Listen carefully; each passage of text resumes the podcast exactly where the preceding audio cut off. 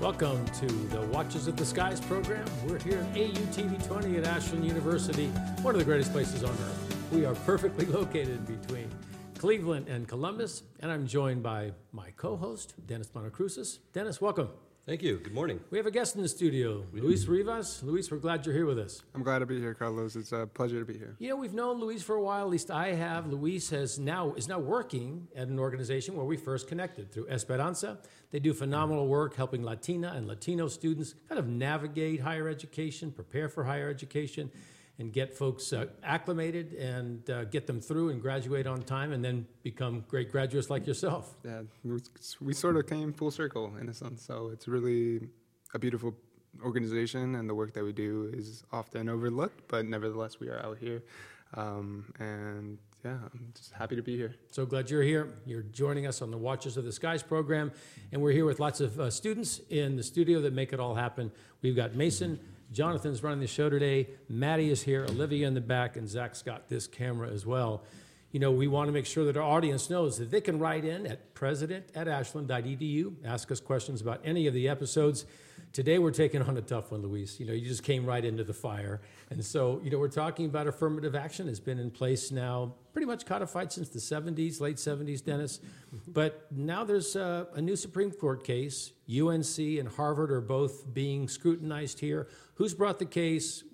What do we anticipate? Set the stage, and then we'll we'll hear from our guest as well.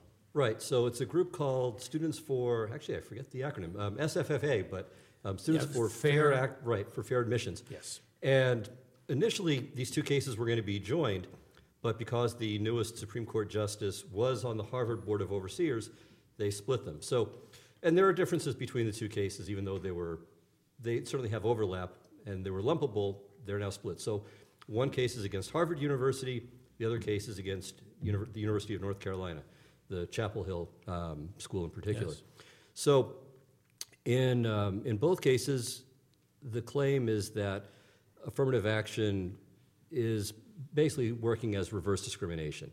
Most clearly in the Harvard case. So, in the Harvard case, Asians have really been, have had their admissions severely curtailed based on what you would expect, just given, let's say, all of the objective metrics of GPA, their, their SAT scores, and so on. Uh, the particularly controversial aspect of it is this um, personality score, in effect, where en masse, it, seems, I mean, just remarkable how strongly uh, or how low their scores are on measures like likability, courage, and, uh, and I forget a, a third major one, but those, those two in particular, it's, it's so, I, I mean, unless you just really hold that there's something about Asian cultures, and of course there are many Asian cultures, Sure. that are just so um, inhibitory towards the development of one's personality. I mean, unless you hold to something like that, which Which, come on. is awfully, awfully point. hard, Sure. right, to, to buy, then clearly they're, they're being discriminated against. And it's, um, str- a lot of parallels have been drawn to the way Jews were excluded Hmm. from higher ed and at least the, the most elite schools especially Yes. in the, um, in the 20s, really even up to about 1960 in some cases. And so I remember, uh, as an example of that, uh, the famous physicist Richard Feynman, uh, who I think this is when he was applying to Princeton for his PhD program. So at MIT, he was off the charts. I mean, recognized as just you know a, a- generational scholar, talent yeah. in, in physics, and not only that, but even in mathematics, he had had the highest score on the Putnam test, which is this nationwide competition. Right. So he, he won that, and he's a physicist, you know. But what was interesting is there was um, a letter where the person, or one of the, the, I don't know if it was the physics chair or the person who would end up probably overseeing him, wrote a back, wrote back to a, a concerned letter from an administrator. You know, is, he's Jewish. We're worried about that. And he said, "Well, it's okay. He's not. He doesn't seem too Jewish. He Oh, doesn't. my. he doesn't look or act Jewish." Basically, was what the response oh, was. gosh. A- And so there seems to be something kind of like that with Asians at, at Harvard. Um, so that, that case, I mean, I think the, the consensus view is they're going to have a really difficult time justifying their anti-Asian um, admissions practices, and this likability score in particular.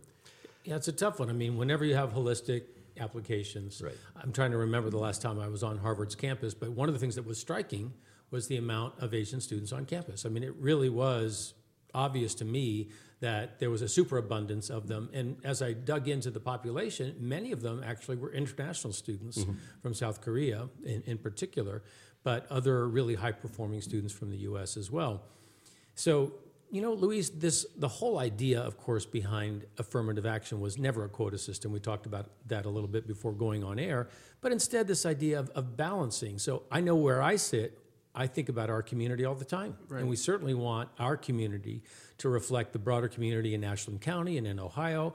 And I'll tell you this: when I talk to students, they want a more diverse student population. Of course, you know, they, I don't think that they would be all that averse to us using race as a factor as we have since 78 but this is about to be curtailed it looks like certainly as a hispanic student you went to csu Yeah. pretty diverse campus there Very diverse. you know maybe give us your thoughts about this this balance between should administrators at a private school or a public school, school have this ability to consider race how would you feel if the supreme court did strike this down which looks like it's going to happen between now and june but it's hard to say give us your thoughts Truthfully, I think it. Uh, I think it's important to consider the standpoint and the perspective where affirmative action came from. Right, they wanted to diversify these campuses that were primarily, you know, dominated by white students. So, in the sense, I think it's important to take that perspective, but also take the perspective of, for example, yourself, where you want to diversify your student, your student organizations, your mm-hmm. student campus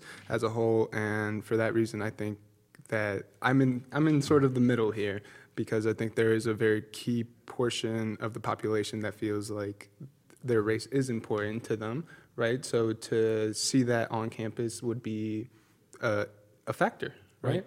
So to say that institutions can discriminate based on race, I think that's inherently unfair, Right. Right. So, especially what's going on with Harvard, you know, discriminating against their Asian population, the Asian population, based on and including such things as personality test Right. scores, which you know, I'm a psychology major. I graduated with a degree in psychology, so I understand the importance of personality, but I understand the importance of testing. Mm-hmm. Correct.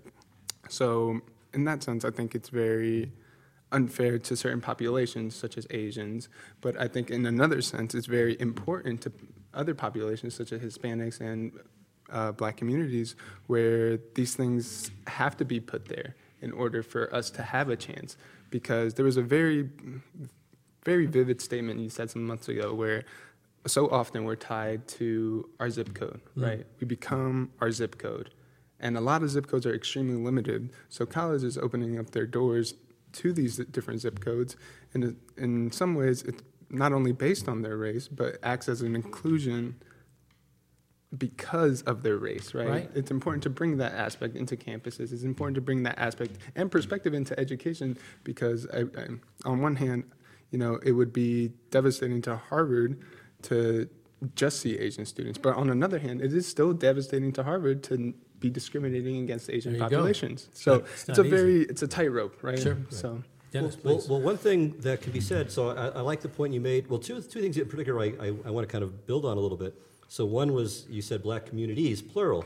And, and I think that, that's fair because, I mean, there are, it's not monolithic, right? None of these commu- communities are monolithic. Right. So when you just have this kind of broad brush, well, we need to in- increase numbers of these populations just in general, right? It doesn't, it doesn't distinguish between, let's say, uh, a legacy Harvard um, uh, student or an admission where the parents are black, they're, they're thriving and they're making you know, money hand over fist, right? Versus, let's say, someone who's coming from a, a much more disadvantaged background right. right? So one of the the other point I wanted to make then was that an alternative that's been been thrown out there is to um, to do it, let's say by by hardship, right? So you could have you could have socio- socioeconomic status because there's there's no there's no Title VI or Fourteenth Amendment that says that you can't weigh that, right? So it's just saying you can't do it based on you can't do it based on race and, and ethnicity and things of that sort. Yeah. So there could be, I mean, that's at least one of the workarounds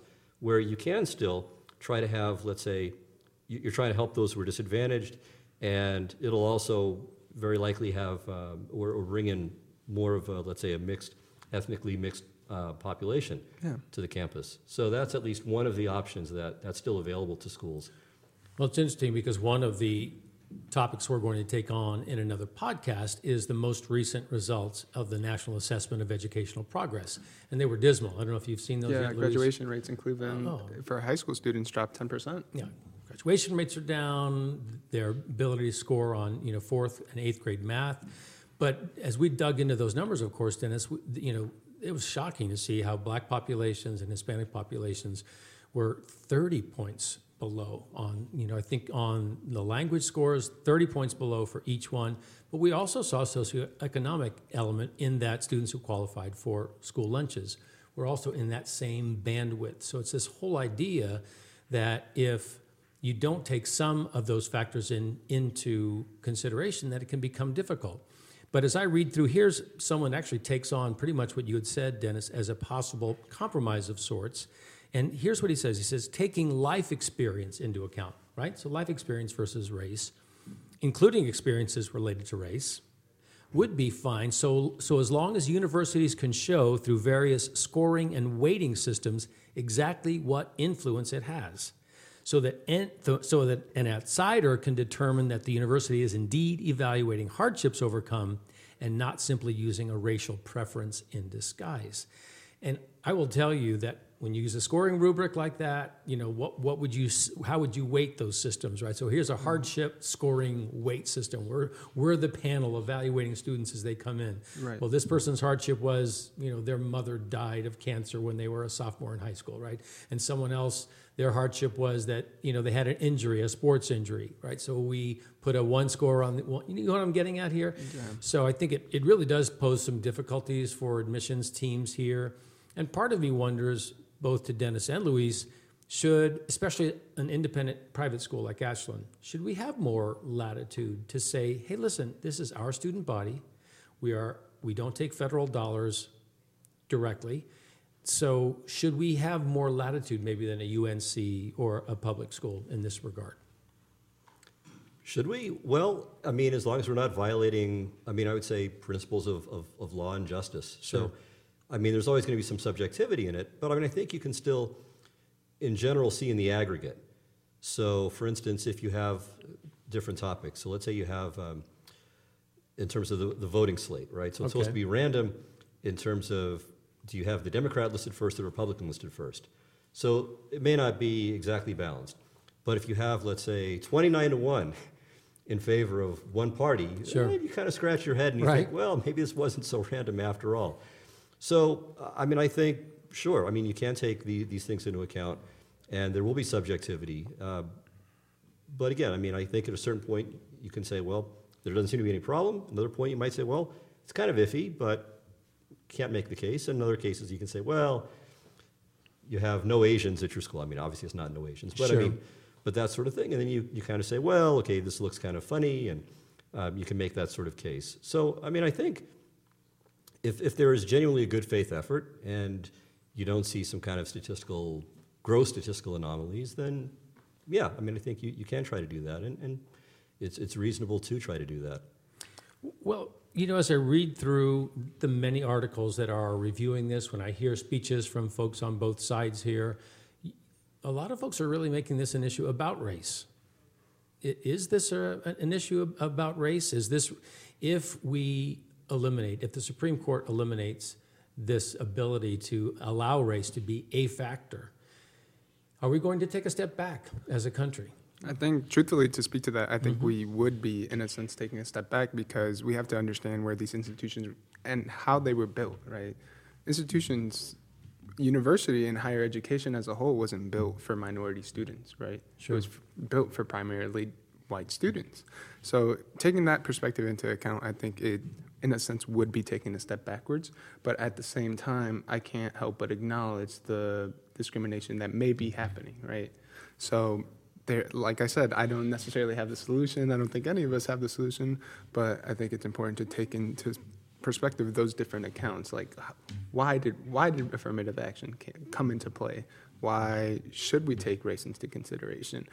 And to, I didn't get to you know comment on the subjectivity of hardship, right? Right? But who is to say anyone's experience is more or less Exactly. hard than another person's because through hardships, you know, there's character development and you know, it kind of ties in almost to that personality, you know, assessment, right?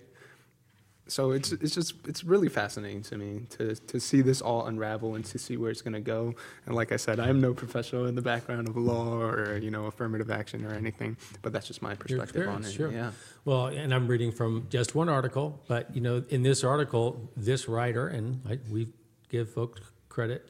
So, uh, this writer in particular, Ellie or Ely Mystal, he calls out both of the lawyers who are for you know on the student side and calls them white lawyers, and then he, he talks about the person who helped to organize the the case, and he calls Blum is his last name, and his white conservative ilk are trying to find success through pitting different minority communities against each other in the competitive world of college admissions. And so that's the kind of language that I've been reading that I, I don't know that it fairly objectively looks at what this case is really all about. Right. I mean, my inclination is to say, is there an argument there? Right, right. Right. I mean, it's okay. It's, an, it's a nice ad hominem, but you have a legal case, right? So, I, I mean, even if what he's saying is true, it still doesn't address the legal issues. So that, that's not go. helpful. Right. And, and again, I mean, it's, it's not that the value that's, that's being, or that, that affirmative action is concerned with is, is going to be thrown away necessarily, right? It's just saying, yeah, this is a value, but you can't do it this way. Right.